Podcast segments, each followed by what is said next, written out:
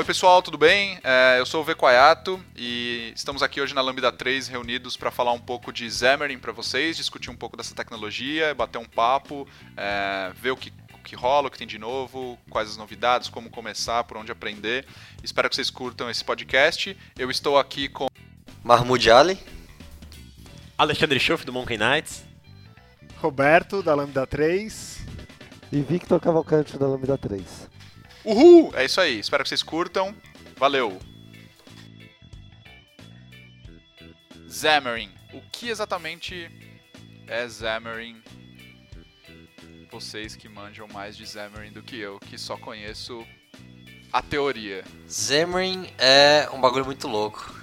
Xamarin, Xamarin é uma plataforma que basicamente compila códigos em C Sharp para é, iOS e Android e de maneira nativa.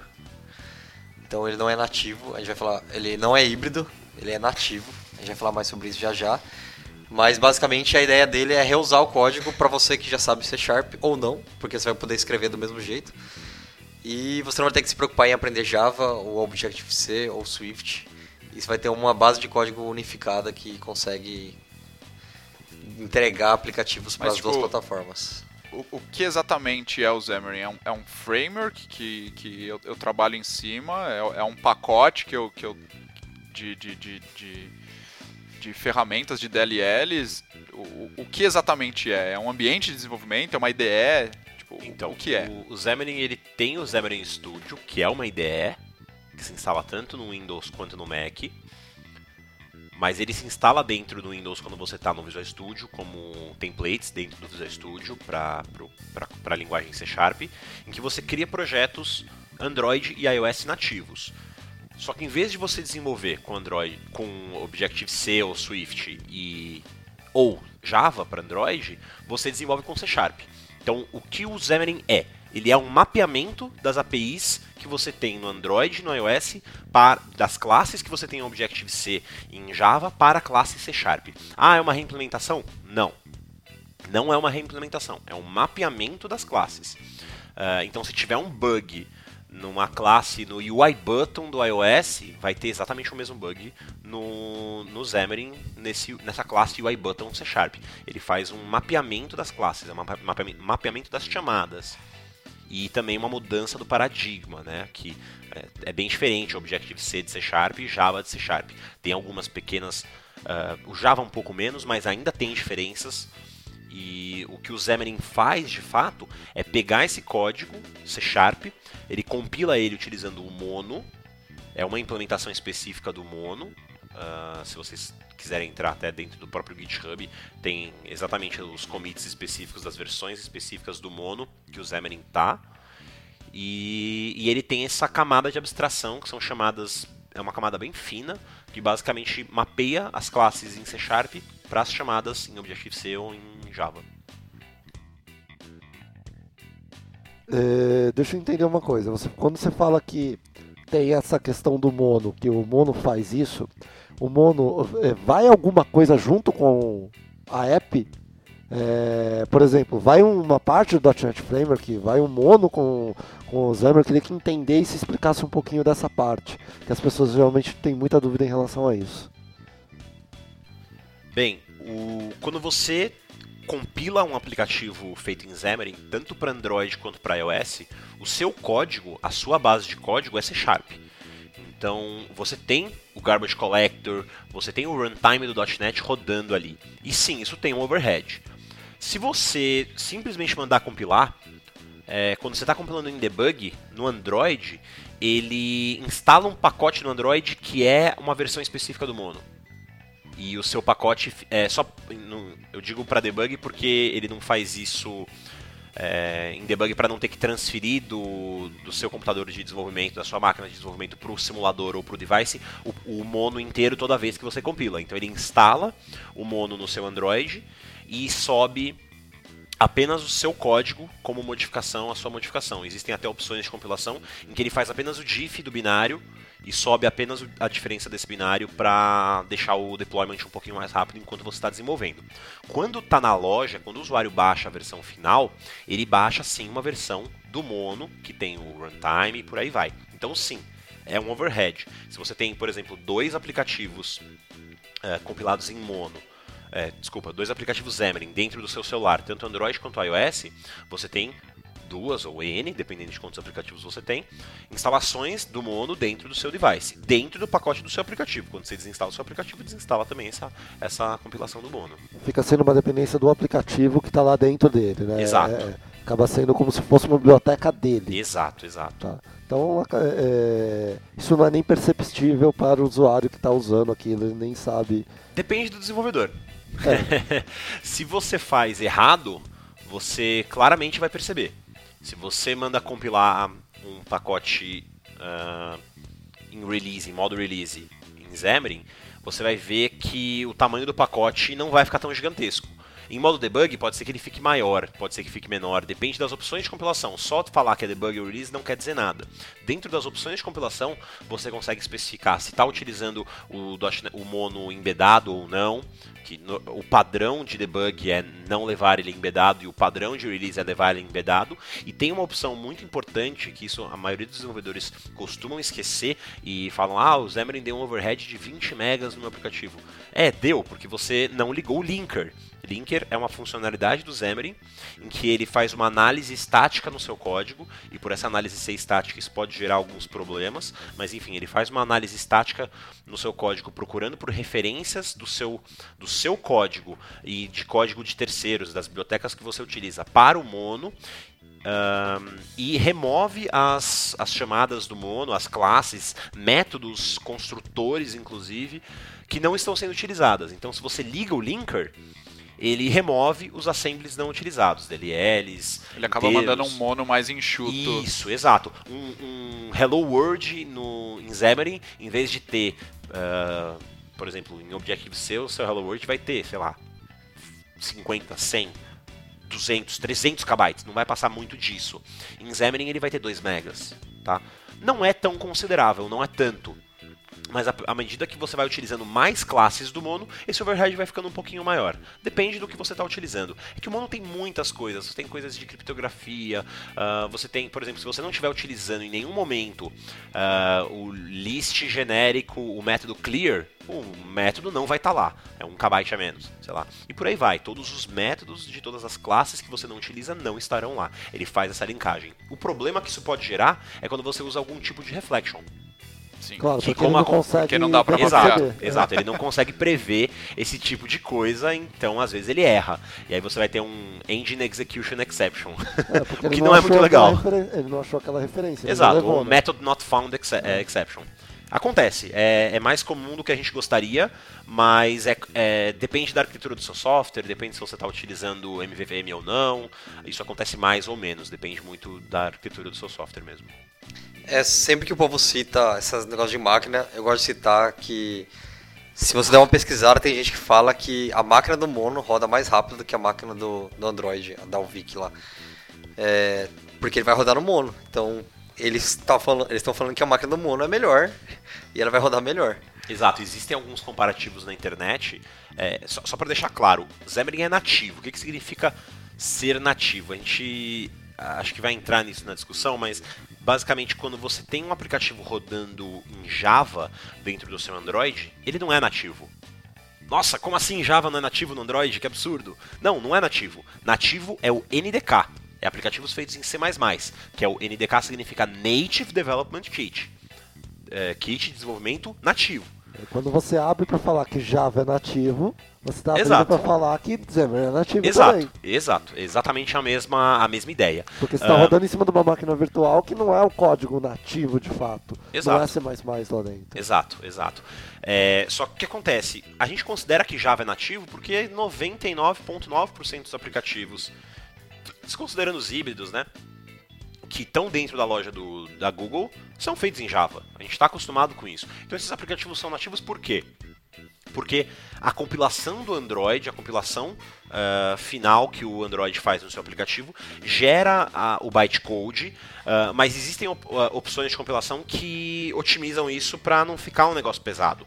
Não é, não é a mesma máquina virtual que você tem do Java rodando dentro do seu desktop Linux, Mac ou Windows. É uma máquina virtual específica uh, para rodar, que chama Dalvik, para rodar o seu código Java, para rodar o seu bytecode, que chama Dalvik. Tá? No caso do Xamarin, quando você está rodando, você tem o um mono por debaixo dos panos.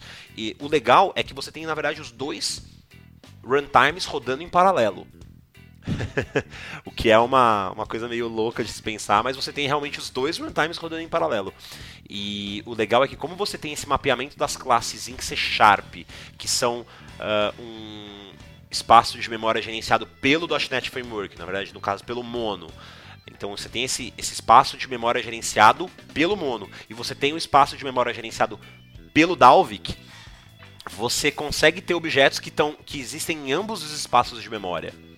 O que é uma loucura em termos de garbage collector. Imagina como que você tem uma classe em C Sharp que herda uma classe Java e como é que funciona o Garbage Collector disso? Tem toda uma, uma mágica negra, que não é tão negra assim, mas é, dá, pra, dá pra entender, não é nenhum bicho de sete cabeças, quem sabe a gente até chega nessa discussão ainda hoje, mas é, ele faz toda essa lógica pra gente e pro usuário, pro desenvolvedor, na verdade, que está desenvolvendo o aplicativo, isso é totalmente transparente. Isso que é legal. Parece mesmo que você está desenvolvendo em C Sharp e o seu, as suas classes em Java são classes C Sharp. Elas não são, elas são classes em Java, elas estão no espaço de memória Java e no espaço de memória C Sharp. O legal é que se sua classe for apenas uma classe C Sharp, ela não está no espaço de memória Java, ela está só no espaço de memória em C Sharp. Então tem todo esse gerenciamento que, que é um negócio feito pelo Mono, tá? pelo Xamarin, por essa implementação específica do, do, do Mono no Xamarin. Isso para Android. E ainda tem toda a história para iOS que é um pouco diferente, que não tem máquina virtual e por aí vai. Agora vocês falando tudo isso, me veio uma dúvida. Como é que fica a questão de performance a hora que você compara um código Java dentro do Android e o código Xamarin rodando lá dentro do Android? Então, tem alguns comparativos que colocam o código rodando no mono, rodando o código C Sharp, né, vamos dizer assim, é, mais performáticos do que o Java. Mas isso depende muito das opções de compilação. Uh, no Xamarin você consegue, inclusive, é, não levar IL no, no, caso do Android. No caso do iOS isso não é opcional. No caso do Android você consegue escolher, por exemplo, que a minha compilação do meu projeto, do meu, meu código C Sharp, não vai gerar IL. Ele vai gerar uh, código final de máquina. Então você escolhe as arquiteturas específicas que ele vai gerar esse código e a performance é extremamente maior, que você não tem todo o tempo do JIT. Você não tem o tempo de você ler a IL, interpretar ela, é, compilar ela em tempo de execução, que isso é o, JIT, o Just in Time, que ele pega método a método, eh, de acordo com a heurística interna do, do Mono, do .NET Framework, que ele pega método a método, pega o, a IL disso, compila para código de máquina e executa. Não tem, quer dizer, você pode escolher, no caso do Android, de ser JIT ou AOT que é JIT significa Just in Time, que é, que é o padrão que a gente está acostumado com .NET, uh, ou AOT, que é Ahead of Time, que é a compilação padrão uh, de, de iOS. Tem que ser, no caso do iOS, tem que ser, é uma regra da Apple que a Apple não permite com que código seja o que a gente chama de digitado. Não pode ter esse tipo de compilação JIT. E mais uma dúvida, é...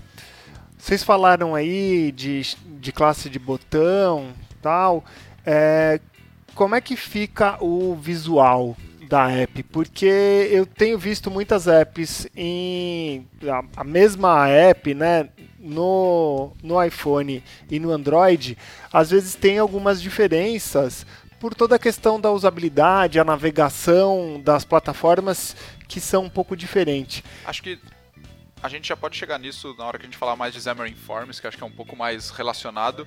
É, só, só pra gente fechar um pouquinho o, o, o assunto aqui então. É, beleza, eu entendi que o Mono me permite. O, o, o Mono, o, o Xamarin, né? É, e o Mono também. Me permite escrever código C Sharp para eu rodar é, no Android ou no iPhone e tudo mais, e ele vai fazer as bruxarias dele ali, as mágicas dele para conseguir isso. Então, basicamente, o grande benefício é que um desenvolvedor .NET ele consegue se manter na plataforma dele com as coisas que ele tem conhecimento para desenvolver. Basicamente, esse é o, o, o- o grande appeal do Xamarin? Ou, ou por que, que eu usaria Xamarin? Se, se eu não sou um desenvolvedor .NET, existe um appeal para eu, eu usar Xamarin? Qual é a, a sacada nesse ponto? E por quê?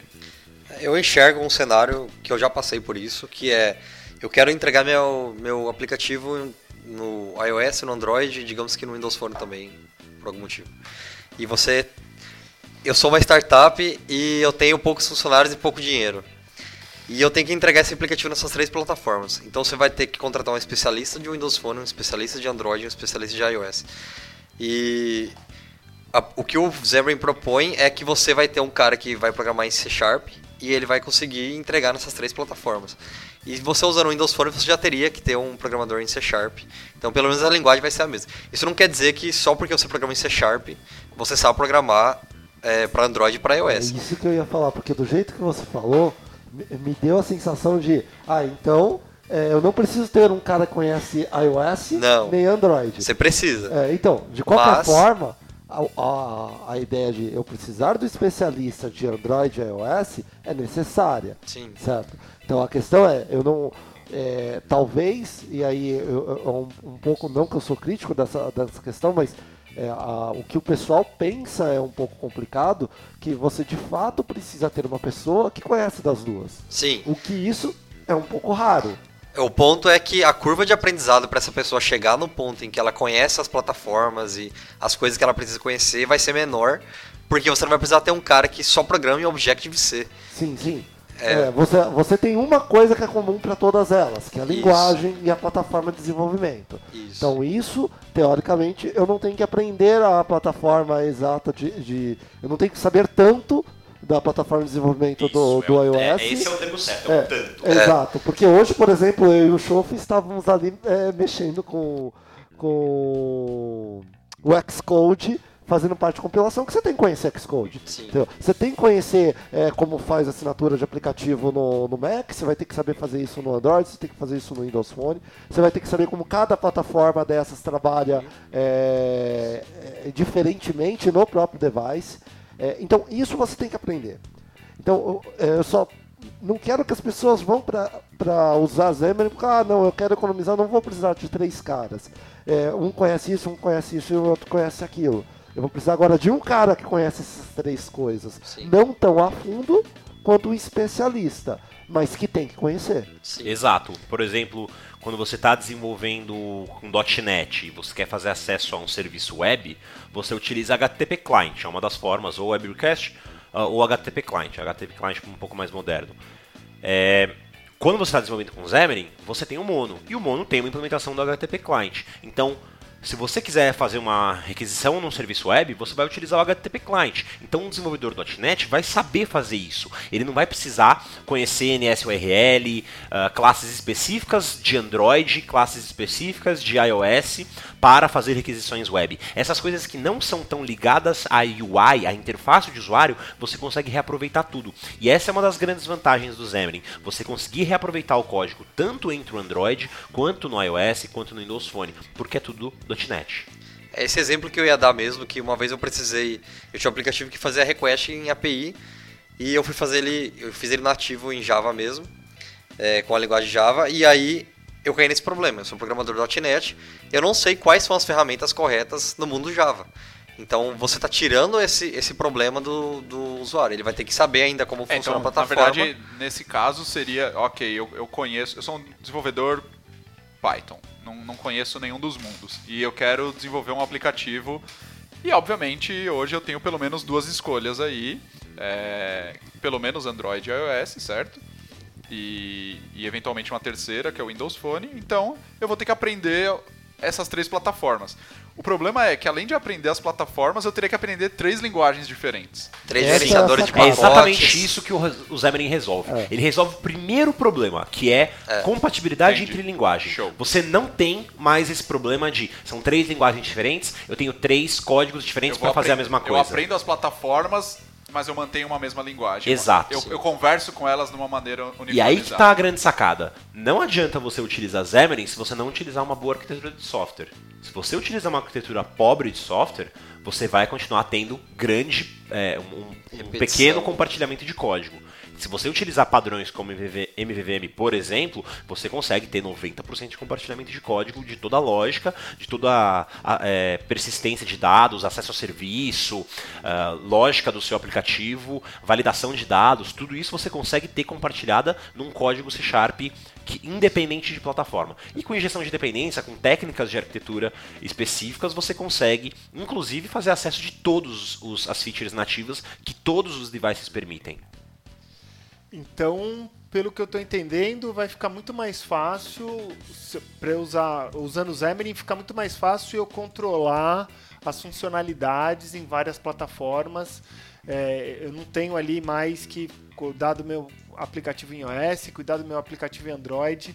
Fica aí muito mais fácil de eu fazer essa, é, esse controle aí de, né, das sim. minhas diferentes versões de Android OS e tal. É, é algumas como... coisas sim, algumas coisas não. Sim. Depende tudo do que você está falando. O que é compartilhado, o que é lógica do seu aplicativo, que não depende especialmente de hardware específico, uh, por hardware específico entenda as APIs que acessam o hardware específico que o sistema operacional disponibilizam ou que os SDKs disponibilizam. Então no Android, para você acessar o acelerômetro ou para você acessar a câmera, você tem uma API específica. Não existe uma API para você acessar acelerômetro e acessar a câmera no .NET, no Mono.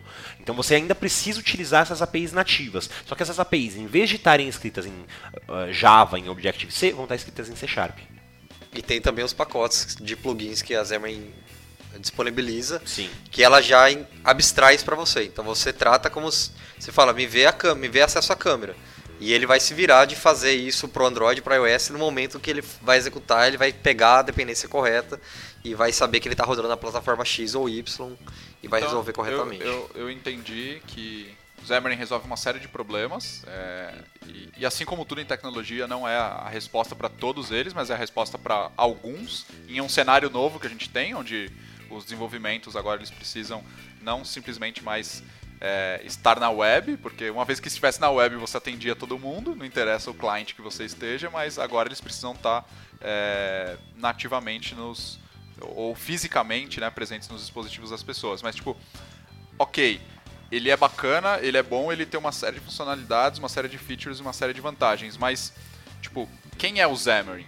Eu, eu vi há umas duas, três semanas aí, talvez um mês, que a Microsoft comprou esses caras, mas exatamente quem são esses caras, assim? Da onde eles vieram, para onde eles vão, quanto é que me custa isso, porque parece que é tudo muito bom, e eu sei que o Mono era um, um projeto, uma iniciativa open source, então como é que se relaciona isso? Eu posso ter aplicativos privados feitos em Xamarin, eu tenho que pagar algo para desenvolver? O, qual, qual é a, a, a, história dele e o quanto essa brincadeira custa para uma empresa ou para um desenvolvedor, sei lá?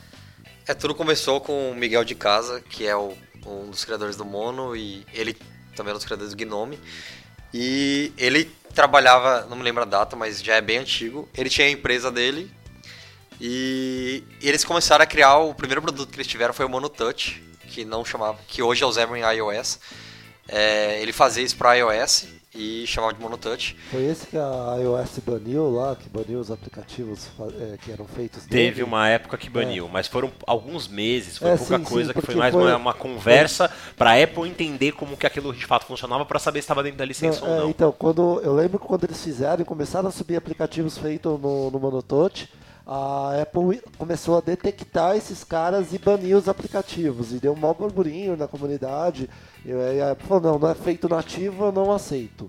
Aí falou, não, mas é nativo, não está sendo interpretado a ideia. Apple sendo Apple. É.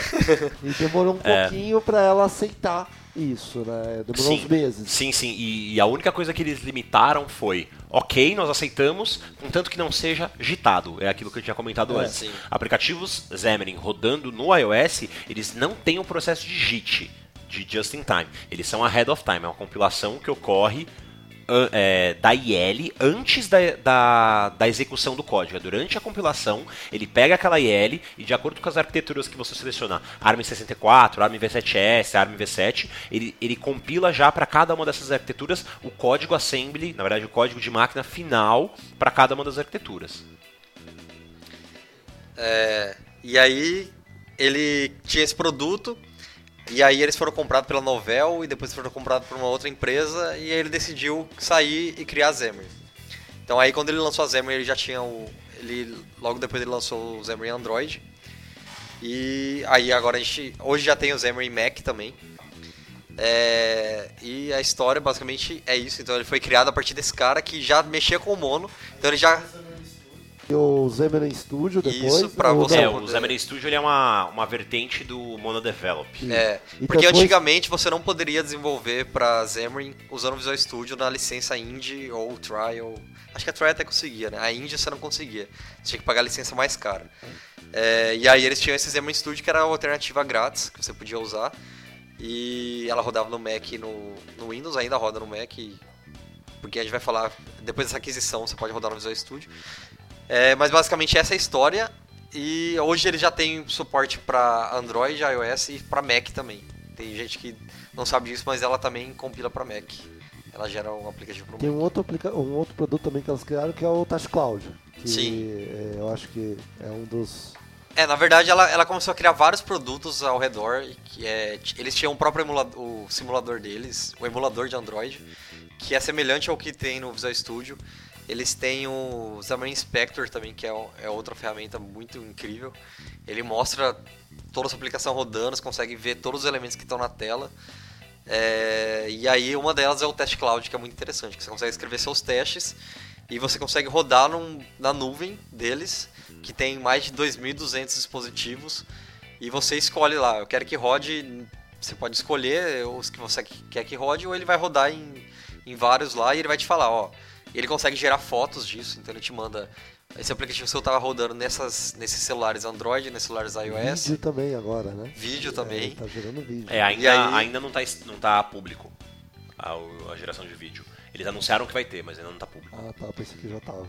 Mas eles conseguem gerar tudo isso e rodar porque todo mundo sabe que gerar, gerar tudo isso na sua empresa e comprar todos esses, esses devices não é barato. E eles têm essa alternativa. E aí um ponto importante é que depois da aquisição da que a Microsoft adquiriu a, a Xamarin, agora ele é grátis. Inclusive já tem boa parte Ô, dele já tá louco! open source. Como assim, meu? É tudo, tudo o grátis, mundo cara. tá de ponta GitHub, cabeça, cara. GitHub. A Microsoft compra, agora é grátis e tá e no open GitHub. source. E open Sim, source. Zé, que, que, que, Que que tá momento, acontecendo? senhores. Que momento para viver tecnologia. Esse, esse era o. Quando você falava disso de Xamarin, a galera ficava muito bom, eu quero usar.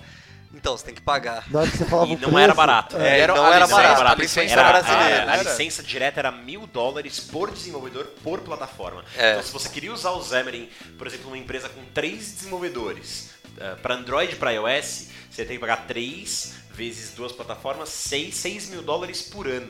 É. Tá? O que não é pouco. Não né? é. Mais que o dólar, que eu tava agora, Não, eu tava a fora 4. isso, é, você quer desenvolver algum aplicativo iOS? Você tem que um pagar a Mac. licença aí. Não. Fora os 6 E o Mac. da Apple, Você né? tem que ter um Mac. É. Ou vai pagar Fora o Mac o em Mac, cloud. é. Sim. E aí, isso só já pode inviabilizar o projeto. É. né? Porque É, o isso- Mac hoje é um apartamento da Paulista, né? Então, só, mas é só pra matar esse assunto, é, deixar claro como que funciona o sistema de licenciamento do Xamarin. Não é gratuito, não é, ah, eu posso ir lá, baixar, instalar e compartilhar.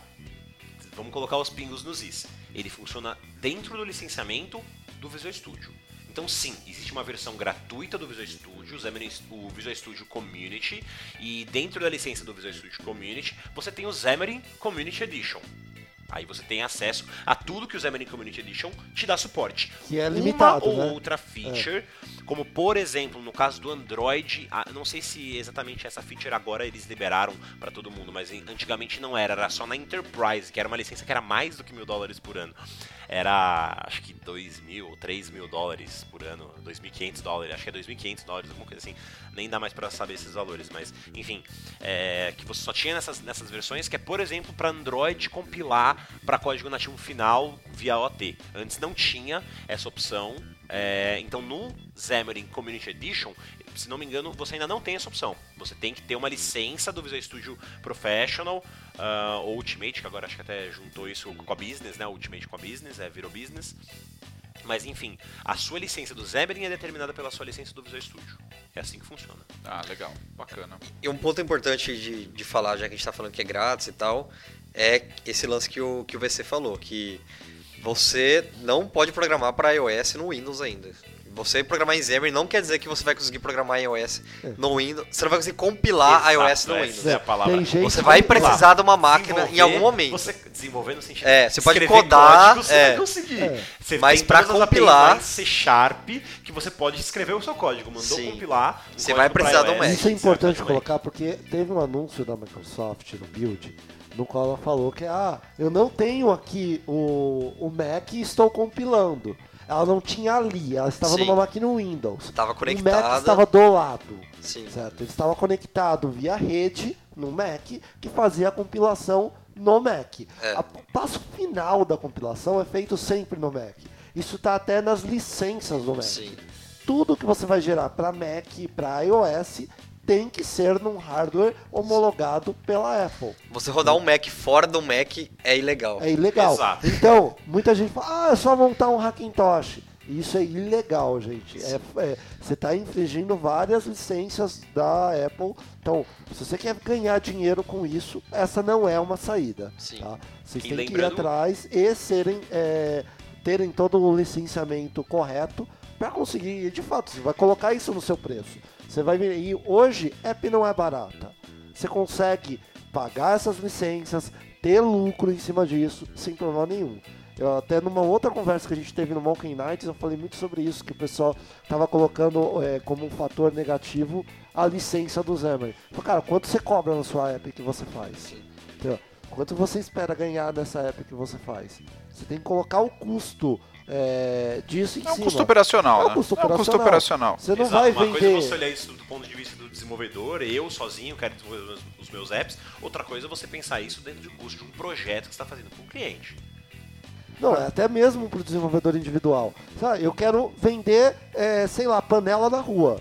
Eu tenho que comprar panela para vender panela. Você compra panela, possivelmente você tem que comprar um chinelo, um sapato, uma roupa. Então, Sim, assim, existem. é um você vai ter al- que Você vai ter que almoçar. chegar no lugar. Então, Entendeu? existem, existem custos que, que, Isso que faz atrelados. parte. Legal. Então, as pessoas não podem pensar assim do tipo, ah, eu vou fazer tudo. Quer fazer? Tem alternativas gratuitas. Esse é um acelerador. Você quer acelerador, você vai pagar o custo do acelerador. Entendeu? Não tem jeito.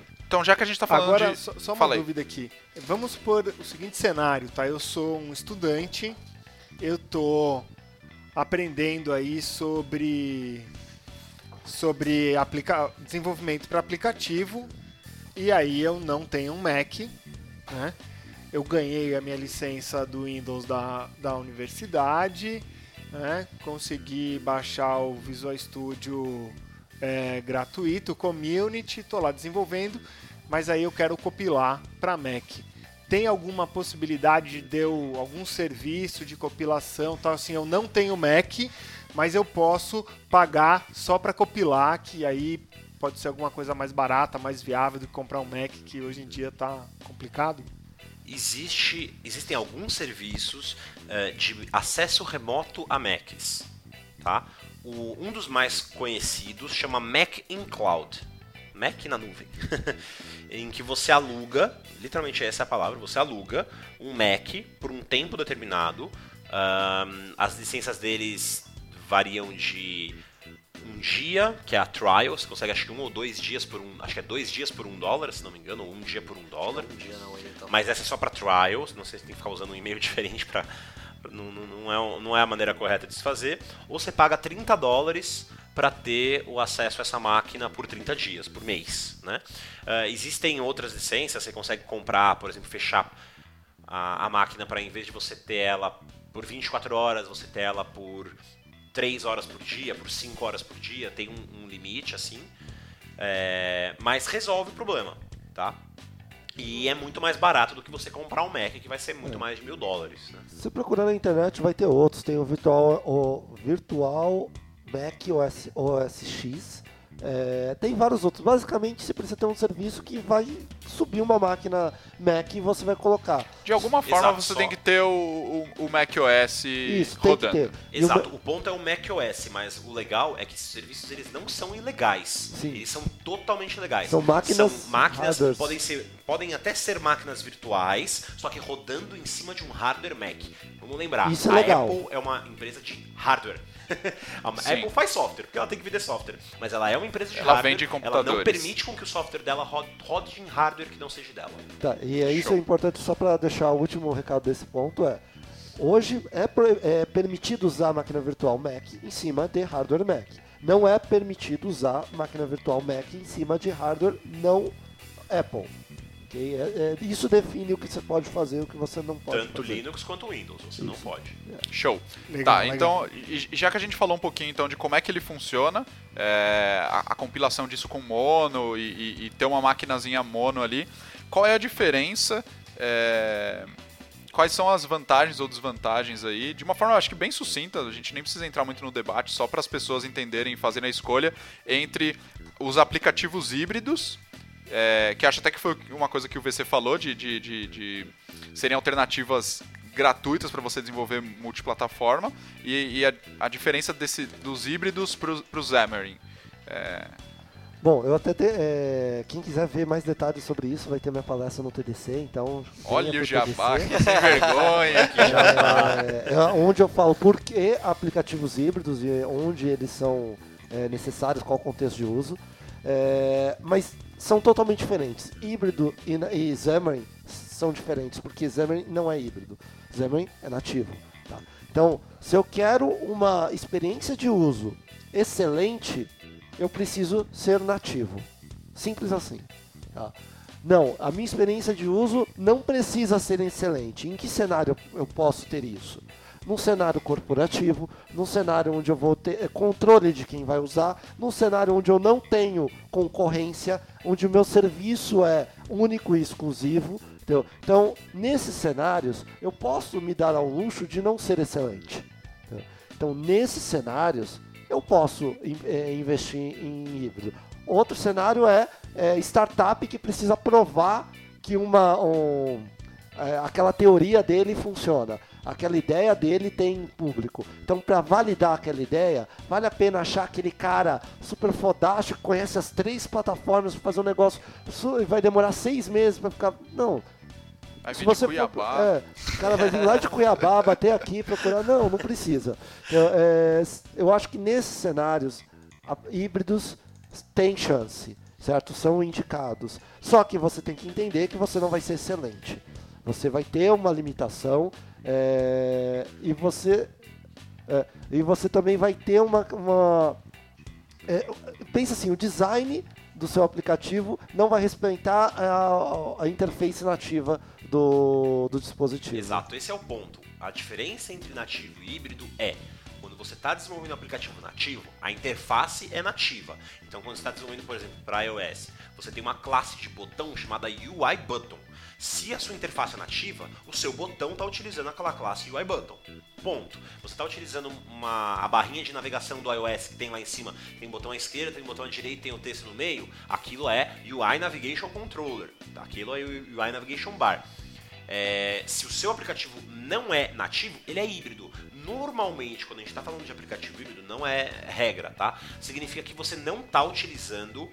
é, desculpa, quando- é, o que eu quis dizer é que normalmente eles são em HTML, mas não necessariamente híbrido. Ainda existem alguns outros frameworks é, que, que desenham, por exemplo, usando OpenGL ah, ou DirectX, dependendo da plataforma onde ele está rodando, que também não é nativo, está utilizando umas APIs nativas, mas a UI não é nativa, ah, para desenhar os controles, para desenhar botão, para desenhar scroll view, esse tipo de coisa. Então a, a grande diferença é a sua UI é nativa ou a sua UI não é nativa.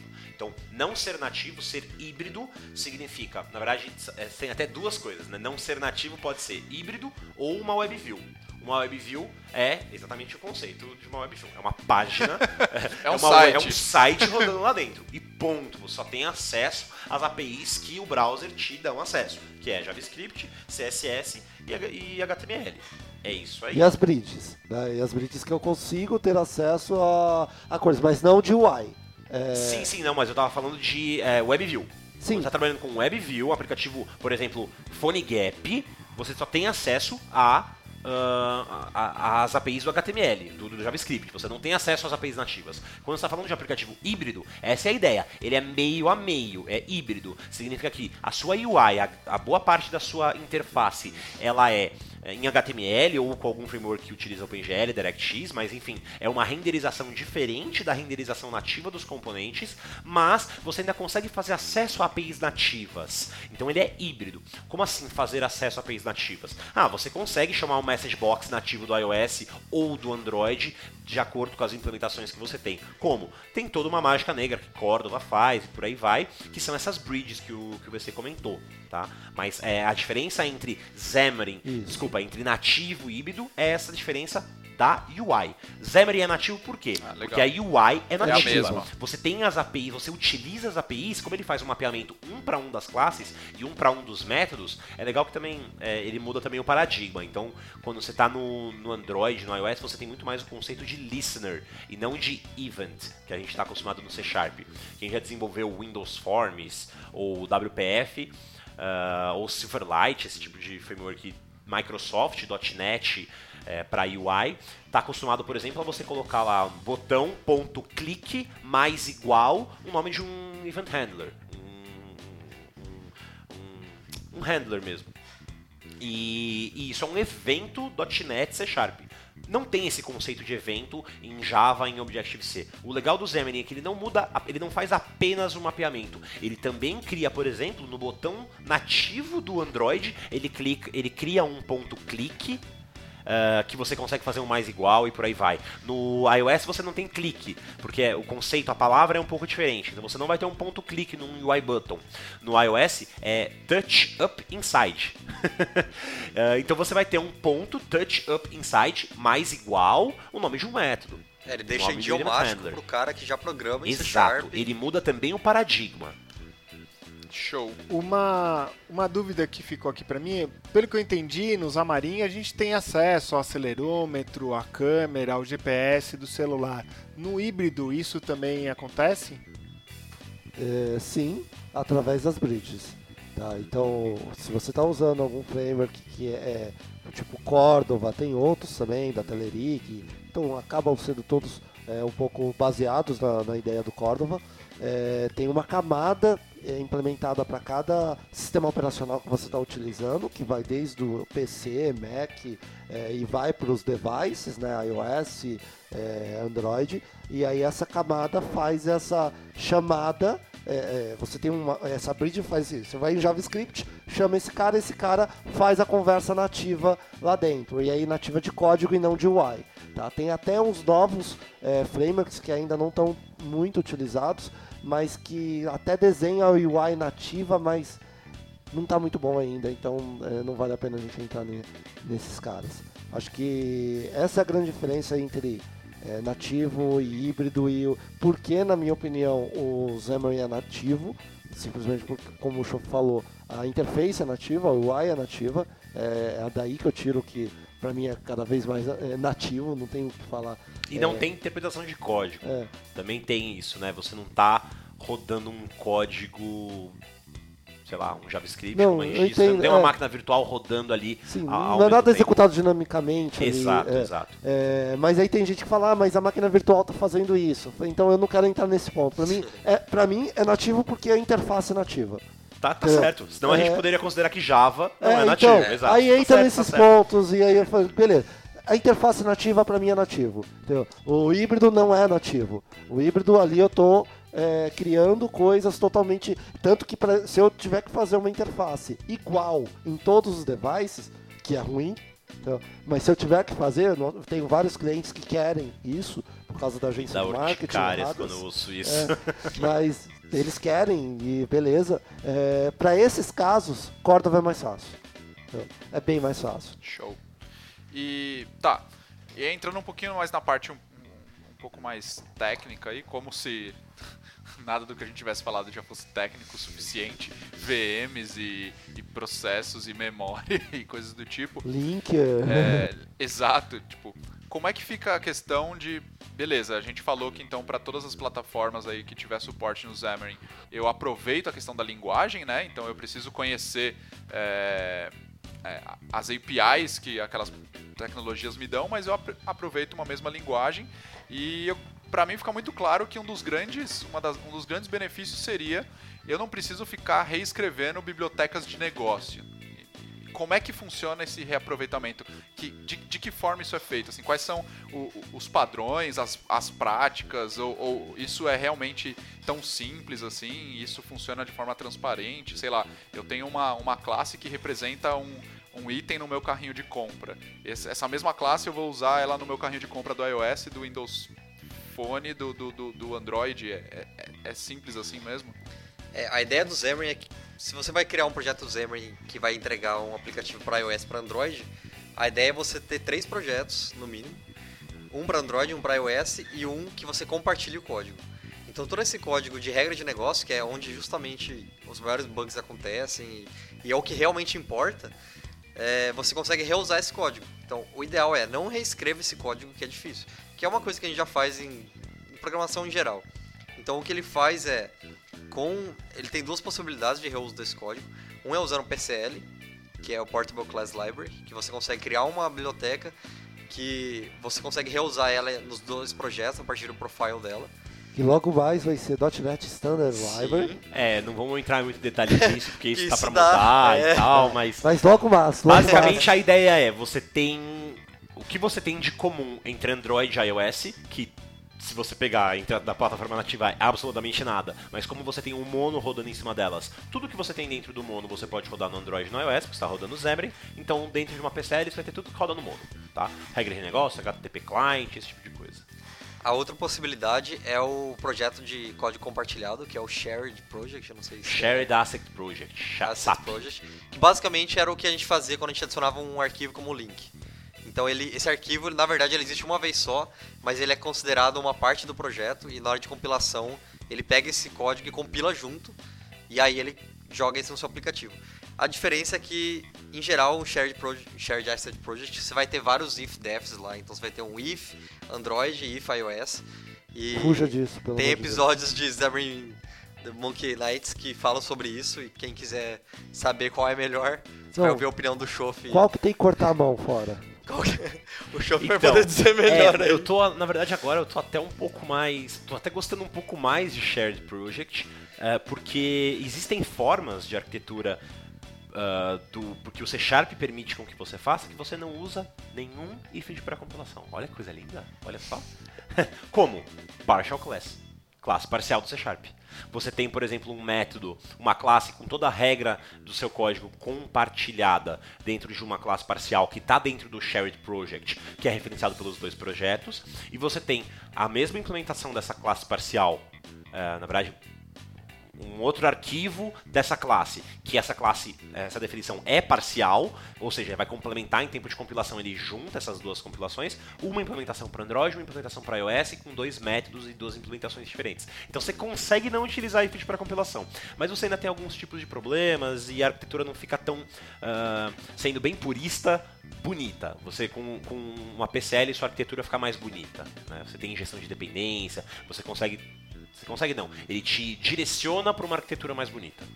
E, Eu só queria só falar uma coisa que a gente pegou, eu e o Chof pegamos ultimamente alguns projetos que a gente viu que é, o pessoal tá usando simplesmente pelo conhecimento é, de C Sharp, então vão usar é, Xamarin. E acaba não reusando nada de É, código. é- essa é a minha pergunta. Em um, em um projeto bom, certo? Feito de uma maneira é, bem feitinha, qual é a, a- o, quanto eu consigo reaproveitar de código ali? Qual é a minha base de, de reaproveitamento? O quanto tem que duplicar ali ou reescrever? Ahn, se a sua arquitetura for bem feita, se por exemplo você utilizar padrão MVVM, Model, View, View Model, você consegue reaproveitar o seu Model e a sua View Model 100%.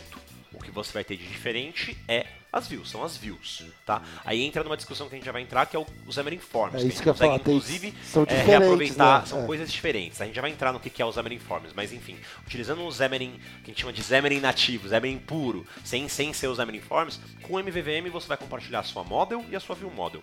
Você ainda vai ter implementações específicas da sua view ah, e de todas as injeções de dependências de coisas que vocês ah, queiram. Só um Se a parênteses gente sobre considerar... Oi, vai, Sobre essa view, só um parênteses dessa view, esse ponto de não reusar a, a view é proposital até que a gente chegue nos poder, né? que é se eu uso um aplicativo do iOS e você me der esse mesmo aplicativo no Android, em geral eu não vou saber usar. porque você está acostumado com algumas coisas. Então, tipo, o usuário do iOS ele está acostumado que uma lista, se ele puxa para o lado, ele consegue fazer operações em cima daquele item da lista. O usuário de Android não acha isso normal e, e você trata isso de outras maneiras. Eu sou um usuário de Android e odeio aquele negócio de baixo, aqueles menus que o, o iOS Que o coloca iOS embaixo. usa. É. Cada vez está Então- mais integrado no outro, tanto que nas últimas versões do Android, o Tab Bar, que antigamente do Android era em cima, agora tá embaixo também. Que é ruim pra mim. Mas Que a é ruim, ideia é, é, ruim que pra quem tá usando Android, mas o quem usa iOS aplicativo ama. tem que ser, tem que ser, como diz, tem, que- tem que fazer sentido na plataforma que ele está rodando. Existem, existem os guidelines, né, de, de identidade Exato, visual e exato. de experiência, É. de como as coisas têm que funcionar. E, e- e se eu não me engano, os- o- pelo menos na, na época que eu estava estudando Objective-C e tudo mais, é, o- não, esses guidelines não são pequenos, assim. Tem, tem muita coisa, onde posicionar Principalmente Eles na falam época. até o tamanho do botão, Exato. por causa do tamanho do dedo 14 da pessoa. pixels de pad. Pads, é, e, eles ficam É tudo bem isso. complexo. é, e se o botão É for óbvio, você não é interno- obrigado, mas a- aquilo é. É o que Basicamente, a- aplicativo... aquilo está setando o- a experiência que as pessoas esperam ter ao abrir um Exato. aplicativo naquela Todos os plataforma. aplicativos né? que as pessoas usam naquela plataforma são daquele jeito. Você vai dar um aplicativo de uma outra forma, a pessoa vai se sentir num mundo estranho. É. Né? Por isso que o Shopee Possivelmente tem ela não vai gostar do seu aplicativo. Exato. Porque Pro- ele, ele possivelmente cria uma vai ter uma barreira, né? classificação ruim, uma nota ruim. É, você nunca vai ser destaque numa Apple Store se você é, tiver um layout Android. Você nunca vai ser destaque no, é, na Play Store se você tiver um layout iPhone. Sim. Então, não é, porque um é melhor que o Não, outro, mas é porque- porque eles são diferentes. Exato. Conceitualmente, eles representam coisas diferentes para o usuário. essa é a E ideia. um conceito que eu gosto de falar sempre. Pensa assim, a Apple tem um time de designers que chega lá, gasta anos e anos, meses e meses, um ano inteiro pra falar uma nova Deve ser maior do, do, que o iOS. developers. Oi? Deve ser maior que o time de desenvolvedores. Deve ser maior que o time de desenvolvedor, que a Apple gosta pra caramba de design. Aí ele chega lá, faz uma guideline, aí você vai lá, não, não gostei disso, quero fazer o Eu meu. acho Toma que é esse melhor, HTML né? e CSS aqui. Mas não, não vamos entrar no, no mérito do que funciona e do que não funciona. Mas é, essa é a grande diferença de você estar falando de reuso de código. A sua UI não vai ser igual, a sua UI vai ser diferente. Porque conceitualmente ela, ela, ela tem que mudar. Ela tem que ser, Ela exato. tem que ser Conceitualmente, ser um aplicativo para Exceto Android, nesses ela tem que casos ser. corporativos Exato, e tudo mais. Sim, não, é. Mas é. Que aí Ela foi desenhada para isso. É. Ela foi desenhada para representar cada uma. E aí a questão é, e só para usar essa esse mote que você falou da questão de ah eu tenho uma view para cada de- device. É, as pessoas, que- os desenvolvedores com que eu converso, não conseguem entender esse compartilhamento do MVVM, porque a maioria dessas pessoas acabam fazendo código linkado à view. Então você está ali direto na ação do botão, ele coloca uma programação e ele não consegue enxergar como fazer isso diferente. Entendeu? Por isso, estudar novas arquiteturas voltadas para as plataformas que vocês estão desenvolvendo é muito importante. Então, estudar MVVM, no caso do Xamarin, é o passo importante porque ele foi feito para resolver o problema de shared code dentro daquela plataforma. Então, olha isso, olha como isso funciona. Eu não gosto de MVVM particularmente, não gosto do padrão, é, que é parecido com o do Angular, mas é gosto. Para essa plataforma, é o que tem de melhor para reaproveitamento de código, para que você não faça as cagadas que geralmente as pessoas fazem. Não coloca código inline dentro do, do, do CS linkado com a view. Isso vai te dar problema. E, e é legal também falar da, da mesma forma que quando você desenvolve com híbrido, você tem um desenvolvedor que desenvolve HTML, CSS, JavaScript, é, CSS JavaScript. Ele não é instantaneamente usando Corda um desenvolvedor mobile, um desenvolvedor C Sharp utilizando Xamarin não é um desenvolvedor mobile. Como a gente falou, você consegue aproveitar model e view model. As views você vai ter- ainda vai ter que implementar de forma nativa. Ah, eu ouvi falar que o Android tem aquele tal de Material Design. Como é que eu implemento Material Design? Você, dentro do Xamarin no Android, você vai ter uma classe chamada Activity e App Compete Activity. Quando você estiver utilizando um Nugget... Que é do Android. Oi? Que é do Android. que é do Android, você vai ter que utilizar todos esses conceitos. A UI de Android, você vai utilizar um XML do Android. Você tem exatamente os mesmos conceitos. Ah, você tem algumas pequenas modificações na, na- na nomenclatura. Então, por exemplo, no, no- no Android, quando você tem uns resources, né, que é, poxa, um drawable, que é uma coisa que você desenha na tela, você nunca chama ponto .png, você nunca chama o nome do arquivo dessas forma, dessa forma. Um um resource embedado dentro do seu fonte, ele vira um resource, que é um ID, é um identificador único dele. No Android é r.id minúsculo, ponto, o R maiúsculo com o ID tudo minúsculo, ponto nome do seu identificador. Uh, no Xamarin vai ser resource.id com o I maiúsculo do ID, ponto nome do seu resource. Mas ele faz um mapeamento um para um exatamente a mesma coisa. Você ainda vai ter que usar o XML do Android, por aí vai. No caso do iOS, você vai ter que usar Shib ou Nib Nib, espero que não, mas é Shib uh, e Storyboard, você vai utilizar exatamente os, os, mesmos conceitos. Isso é uma das coisas legais. Você tem um aplicativo feito nativo para Android. Você pode literalmente fazer um Ctrl-C, Ctrl-V do seu XML do Android e jogar ele para dentro do Xamarin. Você pode literalmente fazer um Ctrl-C, Ctrl-V do seu storyboard inteiro e jogar ele para dentro do Xamarin. Literalmente, é exatamente o mesmo arquivo. Só no caso do Android você tem que renomear o arquivo de XML, do, no caso do Android, para AXML. Isso é só para o Visual Studio ou Xamarin Studio designer. saber que não é um arquivo de XML e é um Android ah, tá. XML é um para abrir, o, abrir o Previewer, entendeu? É. Só para isso. Legal. E vendo vocês falarem tudo isso de compartilhar entre plata plataformas, isso também me facilitaria eu compartilhar, por exemplo, com um website. Então eu tenho um website do, do meu aplicativo, tenho ele para Android, tenho ele para iOS. Pode. Sim. É que, por exemplo, se você vem do mundo ASP.NET, o padrão MVVM não é o padrão mais utilizado. A gente está acostumado com o padrão MVC. Mas sim, se você quiser implementar dentro do padrão MVVM o seu site, você consegue uh, sem nenhum tipo de problema. É, pelo menos suas fazer classes. o aplicativo no padrão se se eu então, se eu tivesse uma classe que, que, representa ali o meu item no meu carrinho de compra e eu tenho Sim. um carrinho de compra no meu site AspNet, eu poderia usar esse mesmo, essa mesma classe, Sim, ela poderia ser é, compartilhada. O que é muito comum é você ter um, proje é, um projeto, um CS Proj, que é uma PCL, uh, que vai funcionar no seu site também, a PCL, e não vai funcionar só no profile do Mono, ele também vai funcionar no profile do, do AspNet rodando desktop uh, normal no Windows. É, você tem uma classe .model, onde você tem todos os modelos do seu aplicativo. E, ou, ou model, uh, ou um, DTO. Como é que é o nome lá? É, com, model que vai pra. Controller. É... Modelo que vai pra. View Model. Não, não é View Model. É... DTO. DTO, isso, é. isso. É, ou Geralmente uma DTO, sem nenhum tipo de problema. Literalmente você consegue reaproveitar exatamente o mesmo CSProj, a, a mesma compilação da DLL, não é nenhuma outra compilação, a mesma compilação daquela DLL, você utiliza tanto no website para fazer a serialização do que você retorna no serviço REST, para como fazer a deserialização. Inclusive, você é vai ter um pacote falar. Nugget é. do NewtonSoft.json, por exemplo. Você vai usar o ponto serialize no seu ASP.NET e o ponto deserialize é. no, no. A grande sacada nesse momento é: você vai ter a sua regra de negócio em APIs, Web APIs, e a questão você vai utilizar o seu já o seu model que foi desenhado lá, utilizar dentro do, do seu projeto do Xamarin. Mas a parte de eventos, a parte de negócio do aplicativo acaba não, não sendo reaproveitada porque o, o paradigma é diferente, né? A questão de eventos do device é totalmente diferente de eventos é, na web. Então, mas o resto sim. Sim, por exemplo, se o seu site estiver utilizando uma arquitetura um pouco mais robusta, com, por exemplo, uma injeção de dependência para uh, ah, serialização no banco de dados, você consegue reaproveitar as mesmas interfaces no Xamarin, no client, para usar SQLite para fazer a serialização no client, no, no client mesmo, no, no mobile. Tá? Você consegue reaproveitar, negócios, inclusive, né? isso. Nada em questão de UI. Exato, nada de questão de UI. Porque exatamente a gente consegue aproveitar model e view model, não a Show. É, beleza, e aí eu ouvi vocês falando alguma coisa sobre esses Xamarin Forms e, e, e, algo relacionado a views, e eu vou dar um chute aqui, é, eu realmente não sei, eu vou imaginar que isso é mais alguma, alguma grande magia da, do pessoal da Xamarin para que eu reaproveite views. é um chute. É o que, que é esse Xamarin Forms?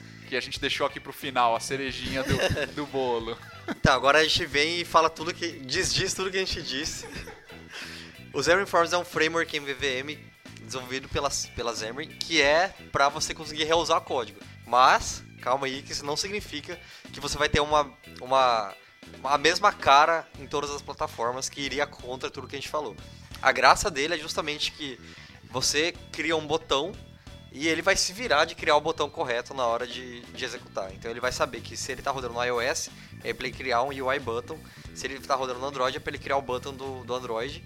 E o usuário vai enxergar o aplicativo da forma nativa que ele já espera, inclusive com os styles todo padrão do, da, Ah. da plataforma. Mas aí é, eu tenho coisas no botão do Android que eu não tenho coisas, as mesmas coisas no botão do iOS. Sim, ele tenta, ele tenta deixar isso uniformizado para que você consiga editar isso. Mas você tem maneiras de customizar isso também na plataforma específica. Então ele, ele tem algumas ferramentas de. Se você quer mudar às vezes só o espaçamento, ele tem, um, ele tem uma forma lá que você consegue falar para ele. Eu vou te passar aqui um tipo que ele chama de Device on Platform lá, e ele é feito cache para double na hora de execução e ele sabe trazer o valor correto para cada plataforma. E nas versões novas eles estão aumentando cada vez mais a possibilidade que- com que você pode customizar isso para uma plataforma específica. Mas isso não me gera um pouquinho de. Vamos dizer assim, eu estou amarrado de alguma forma, eu não tenho tanto poder quanto o Xamarin normal. Você vai ter algumas limitações. E aí que entra o ponto. Para que, que é- seria usado o Xamarin Forms? Para que tipo de problema ele é melhor? Ele atende melhor? Eu levantei a bola, agora eu chuto. É, ele Então, é, você tem limitações se você utilizar as implementações padrões de cada um dos componentes que você tem, que é o que chamam de. É, não é previewer, mas- oh meu Deus, hoje está me faltando palavra. É, eu não lembro mas enfim, você tem, por exemplo, olha, o button no Android vai utilizar render, são renderers. Você tem um renderizador do button do Xamarin Forms que por debaixo dos panos vai criar um button do Android, um Android App Button, tá? No iOS vai ter um ah, um UI button do UI Kit, mas por debaixo dos panos que ele faz isso.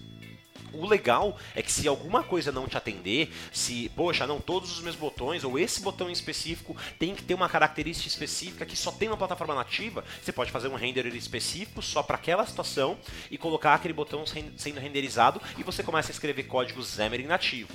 É, Xamarin nativo por quê? Porque você ainda tem, quando você desenvolve com o Xamarin Forms, o conceito dos projetos separados, é, específicos de plataforma de cada uma delas. O legal é que o Xamarin Forms ele não é uma outra coisa. O Xamarin Forms é só um pacote nugget que você instala dentro do seu projeto Xamarin. Xamarin Android, Xamarin iOS e, e Xamarin e, e Windows, né? Então, vamos dizer o seguinte, deixa eu ver se eu entendi o que você me falou. Eu tenho, no- se os casos forem é, simples, uma velocidade muito maior de desenvolvimento se eu estiver usando os Xamarin Forms. Sim, inclusive com o design nativo. Isso Sim, que é legal. É.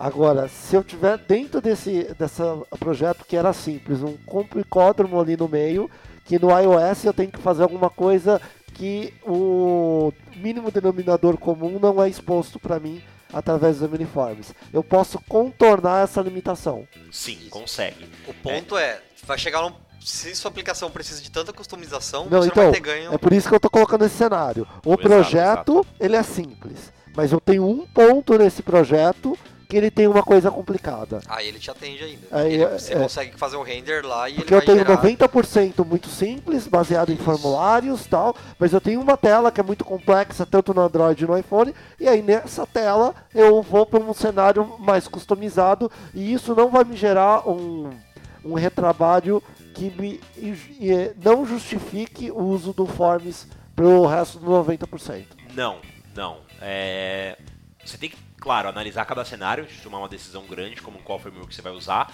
e a exceção não pode virar a regra. Então, é Mas, isso. No geral, Sendo não. exceção, não. Exato.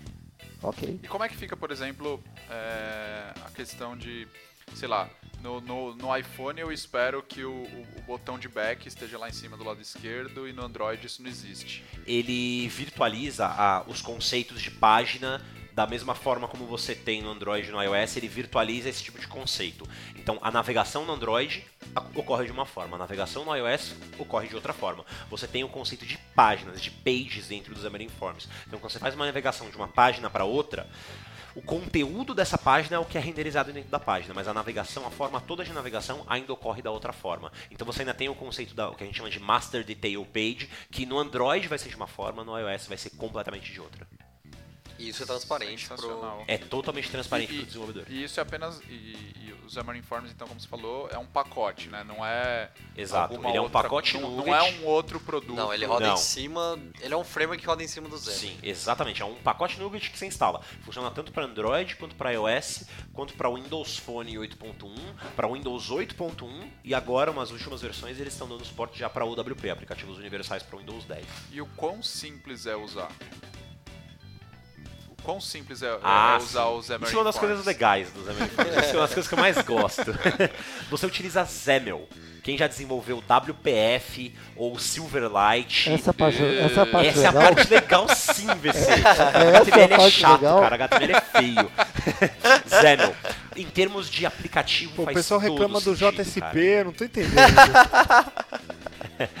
É, XAML é uma coisa muito legal, cara. É um, é um padrão para desenvolvimento de aplicativo, que é exatamente esse conceito. XAML é um XML para definição de interface, da mesma forma como HTML é, é, é baseado no padrão XML, só que XAML significa eh, Extensible Application Markup Language. Então ele é um XML específico para desenvolvimento de interfaces de aplicativos. A minha única chateação com o Zemel é uma. Ele, é, a parte de estilos do Zemel, pra mim, é, poderia ter sido escrita de outra forma. Eu acho que. CSS. Poderia ser CSS. entendeu? Poderia ter sido alguma coisa parecida com CSS, a ideia de cascata, de herança, de. é, eu acho que isso no CS, o CSS, não estou falando do HTML, mas o CSS ele é mais rico para isso. E eu vi isso sendo aplicado, por exemplo, na, na- no Flex. E no Flex funcionou muito bem. É, essa parte CSS é, no Flex, que também é uma markup totalmente diferente de HTML, mas o CSS como linguagem de estilo funcionou muito bem. Eu não gosto da linguagem de do jeito de aplicar estilos do Zemel.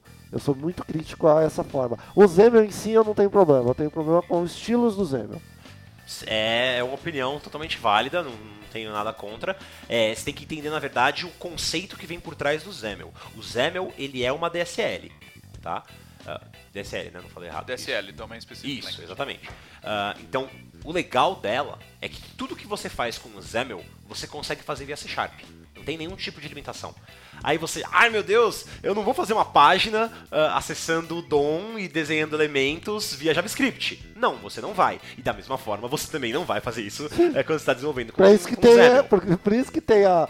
Exatamente, essa- para isso que tem a DSL. Para isso que você utiliza o XAML. É, é uma forma mais enxuta de você representar a sua interface. E ela faz muito mais sentido. Só que o legal do XAML é que quando você olha para um trecho de código, uma definição de um botão, é muito claro o que está sendo desenhado lá. Você consegue definir um estilo em que você coloca em outro trecho de código, em outro pedaço, para compartilhamento desse estilo em outro lugar. Ah, o, que- o problema é que muitas vezes isso não é utilizado, como a gente estava acostumado no HTML antigamente, quando você não utilizava colocar tudo no, no Style estilo e- ali. Isso, É. style e puro ali. Ah, mas o, o legal é que você consegue literalmente, quando você olha para aquele objeto XAML, você consegue entender todas as propriedades ah, que estão relacionadas àquele objeto. E você consegue facilmente traduzir aquele código XAML para um código C Sharp. Então você entende na sua cabeça muito fácil ah, como as coisas de fato estão sendo desenhadas. Sem precisar fazer um Ctrl Tab ou um Alt Tab para ir para um arquivo ah, e procurar qual que é o estilo. É, é um conceito diferente. É um conceito bem diferente mesmo. Sim. Então quer dizer que basicamente é, quando eu tô trabalhando com Xamarin Forms, então além do, do, do- do aproveitamento que eu tenho do, do, meu model e do meu view model, eu tenho o, o compartilhamento e aproveitamento de código das minhas views também. Sim. E aí, e, e aí o que vai mudar é se num detalhe alguma coisa específico por- de uma plataforma X ou Y, aí pelo que eu entendi eu vou ter que customizar esses renders e, coisas desse tipo. É Para? UI sim, mas lembrando, quando você está com o Xamarin Forms, você ainda, por exemplo, ah, eu quero fazer acesso ao acelerômetro. Você ainda vai ter que Ah, usar Sim, injeção sim, de dependência tem coisas que são resolver. Exato, né? são específicos de plataforma. Quero usar a câmera? É específico de plataforma. O que vai acontecer é, poxa, na maioria dos casos, que, pra que, eu quero usar a câmera? Eu quero só tirar uma foto? Tá, tem uma, um pacote Nugget de 5 linhas de código que virtualiza isso para você como injeção de dependência. Inclusive o Xamarin Forms tem um sistema de injeção de dependência nativo dele, tá? É, É muito simples fazer essas coisas. É, eu quero, por exemplo, fazer acesso acelerômetro. Cara, vai ter um pacote Nugget que virtualiza isso para você, você não precisa ficar, ficar se preocupando tanto. Você pode normalmente trabalhar em cima da interface e não ter muito tipo de preocupação. Se você precisa de alguma coisa específica, você cria a sua interface, você implementa elas nas plataformas que você necessita, injeta e acessa ela pela sua view model. Show de bola. Acho que, sei lá, da parte técnica a gente encerrou, a não ser que a gente tenha algum detalhe técnico. É... Uma coisa que fica é, é, há alguns anos eu comecei a estudar Objective-C e, e, fui ler Swift e, e até estava conversando com o Moody hoje, mas eventualmente a vida puxa a gente para estudar outras coisas e outros projetos e coisas do tipo. E eu nunca consegui dar a atenção que eu gostaria de ter dado para Xamarin em desenvolvimento de aplicativos. Se eu quiser começar, é, o que, que eu tenho que começar a estudar? Eu tenho que começar a olhar para onde, assim? Quais são as fontes, as melhores fontes de recursos? É, são livros? É, tem algum site específico? Quais são as comunidades? Como é que, como eu começo? Eu quero sair do zero e virar um desenvolvedor Master Blaster Xamarin. Eu diria que o primeiro ponto que você tem que lembrar é que você vai ter que aprender as plataformas. Então, às vezes, pegar um livro de Android é um bom, é um bom ponto de partida. Você você ainda vai reusar tudo que ele está falando ali, ele, você vai entender os, o que, que é uma Activity, você vai entender qual que é o ciclo de vida dele, você vai entender todos os componentes do Android e depois você simplesmente vai traduzir isso para C Sharp. Então, os pontos que o Show citou. No Android você vai colocar um botão, é um listener. No C Sharp vai ser um event, porque é assim que funciona. No C Sharp é o mais idiomático. É, então, esses são os bons pontos de partida, você entender a plataforma. É, a documentação da Xamarin, na parte de documentação, eles tratam muito disso. Então, se você pegar lá, se você seguir os passos deles, eles vão te guiar em todos esses pontos. Então, eles vão te ensinar o ciclo de vida. É, já aconteceu de eu ter uma dúvida de algum conceito do Android e que a documentação de Xamarin sobre isso era melhor do que a de, do Google que do Google era basicamente um monte de samples de código. Afinal, eles tiveram que entender o um negócio para fazer todos os mapeamentos, então. É. e a Xamarin era simplesmente ele explicando quais eram as possibilidades, o que, que você podia fazer. Então eu acho que a documentação do Xamarin também é um bom ponto de partida. É, talvez começar por lá seja, seja melhor para você entender os básicos e aí você vai se aprofundando à medida que você vai precisando. É, agora que é open source, na verdade eles sempre tiveram o GitHub deles que tem muitos samples lá. O único problema é que vai ter, eventualmente vai ter samples que já estão desatualizados, mas tem muitos samples. É, e com o GitHub aberto lá vai ter bastante coisa. O Shof participa de uma comunidade que vai poder dizer melhor vários pontos aí. Sim, é, você diz do, do Monkey Knights? É. É, a gente tem bastante conteúdo. O Monkey Knights é uma comunidade brasileira exclusivamente sobre Xamarin. É, a gente faz hangouts pelo Google de duas em duas semanas. Exclusivamente sobre Xamarin, mentira, porque eu já falei lá sobre Cordova.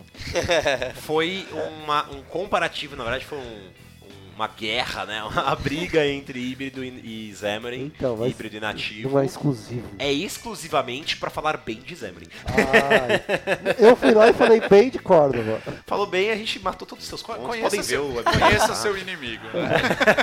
Na verdade, o inimigo é a interface não nativa, não é nem o híbrido não, mas enfim.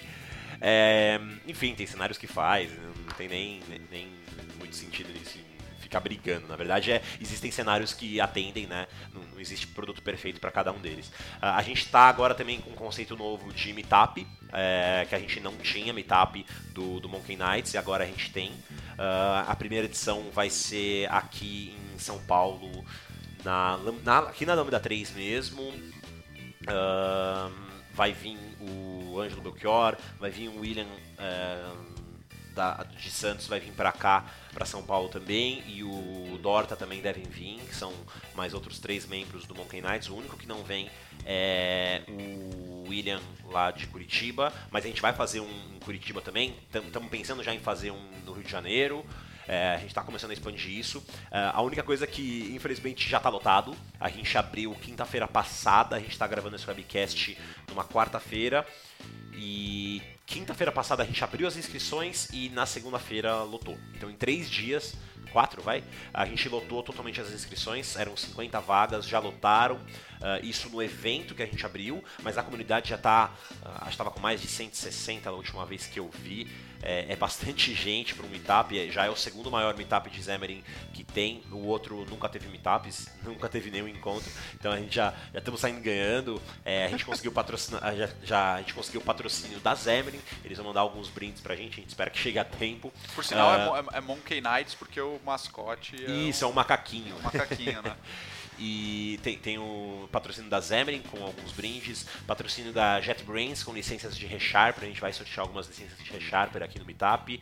É, licença Telerik também para os controles de UI deles, uh, patrocínio da Lambda 3, patrocínio da Microsoft também, que vai dar alimentação, então vai ter comidinha lá do Subway, vai ter um pouco de tudo. É, então tá bem, bem organizado, assim, tá bem legal para uma, uma, um primeiro meetup, para uma primeira, primeira vez. E claro, o canal que a gente mais tem uh, comunicação é pelo Facebook e pelo Slack.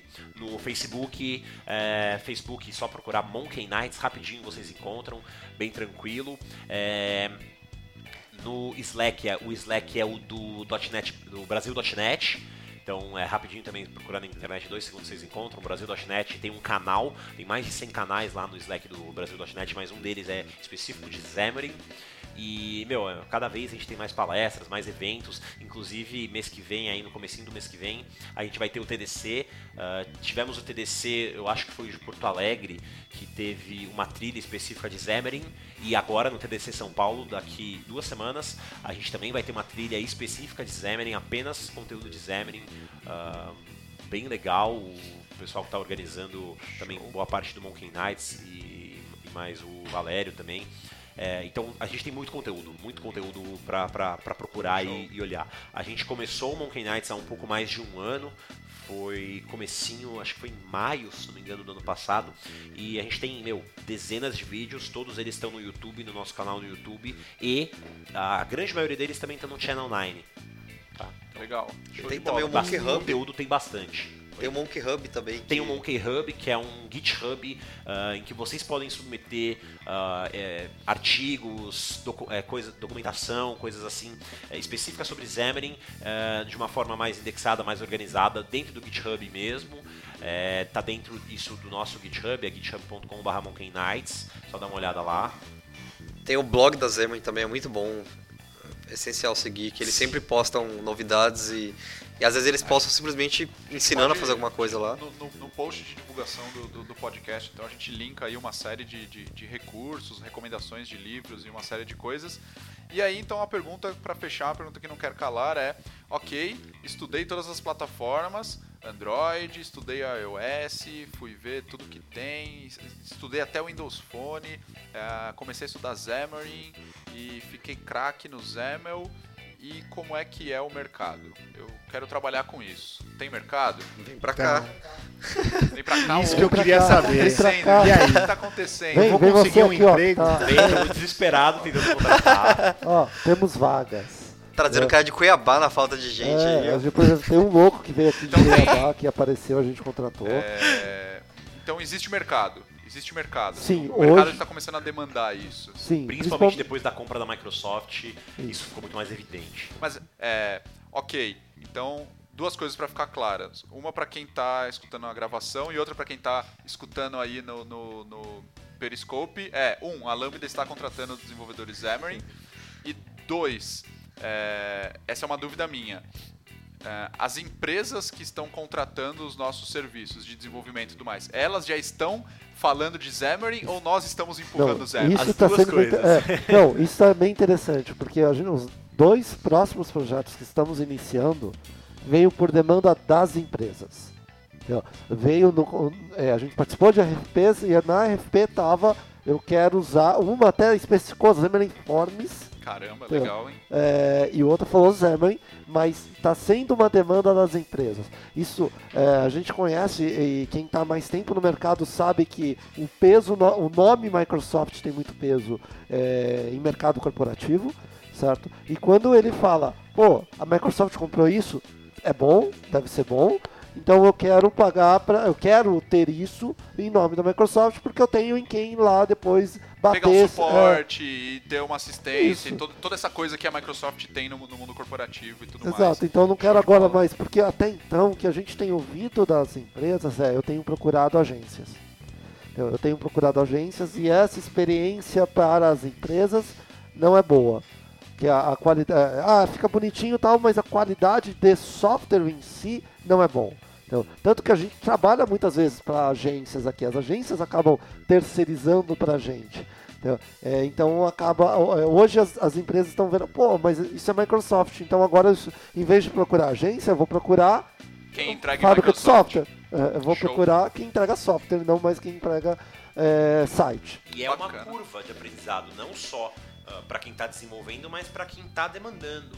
Porque, por exemplo, a gente teve casos de clientes que mandaram pra gente, ah, precisa ser com o Xamarin e toma aqui o layout, tem que ser igual nas três plataformas. então, peraí, né? Vamos lá. Se você quer Xamarin, você não quer igual nas três plataformas, você quer uma experiência nativa. E Exato. agora que a gente está tendo contato com o cliente final, porque agora o cliente final está procurando a gente, e não mais a agência está procurando a gente, a gente Então começa. é- você ó, consegue conversar, ensinar, cara, explicar. É, não é assim. Ó, porque, tal, porque até então a agência contrata a gente e fala, não, cara, isso, não, isso aqui fui eu, já vendi pra lá, agora faz. Tem que ser exatamente assim, pixel perfect assim. É. Então, Xamarin não vai ser. Só, só uma dúvida. Só uma. Uma dúvida. Eu posso então agora largar o Java?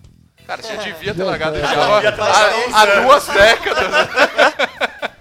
Valeu, pessoal. Tchau, tchau aí. Sei, Falou. Tchau.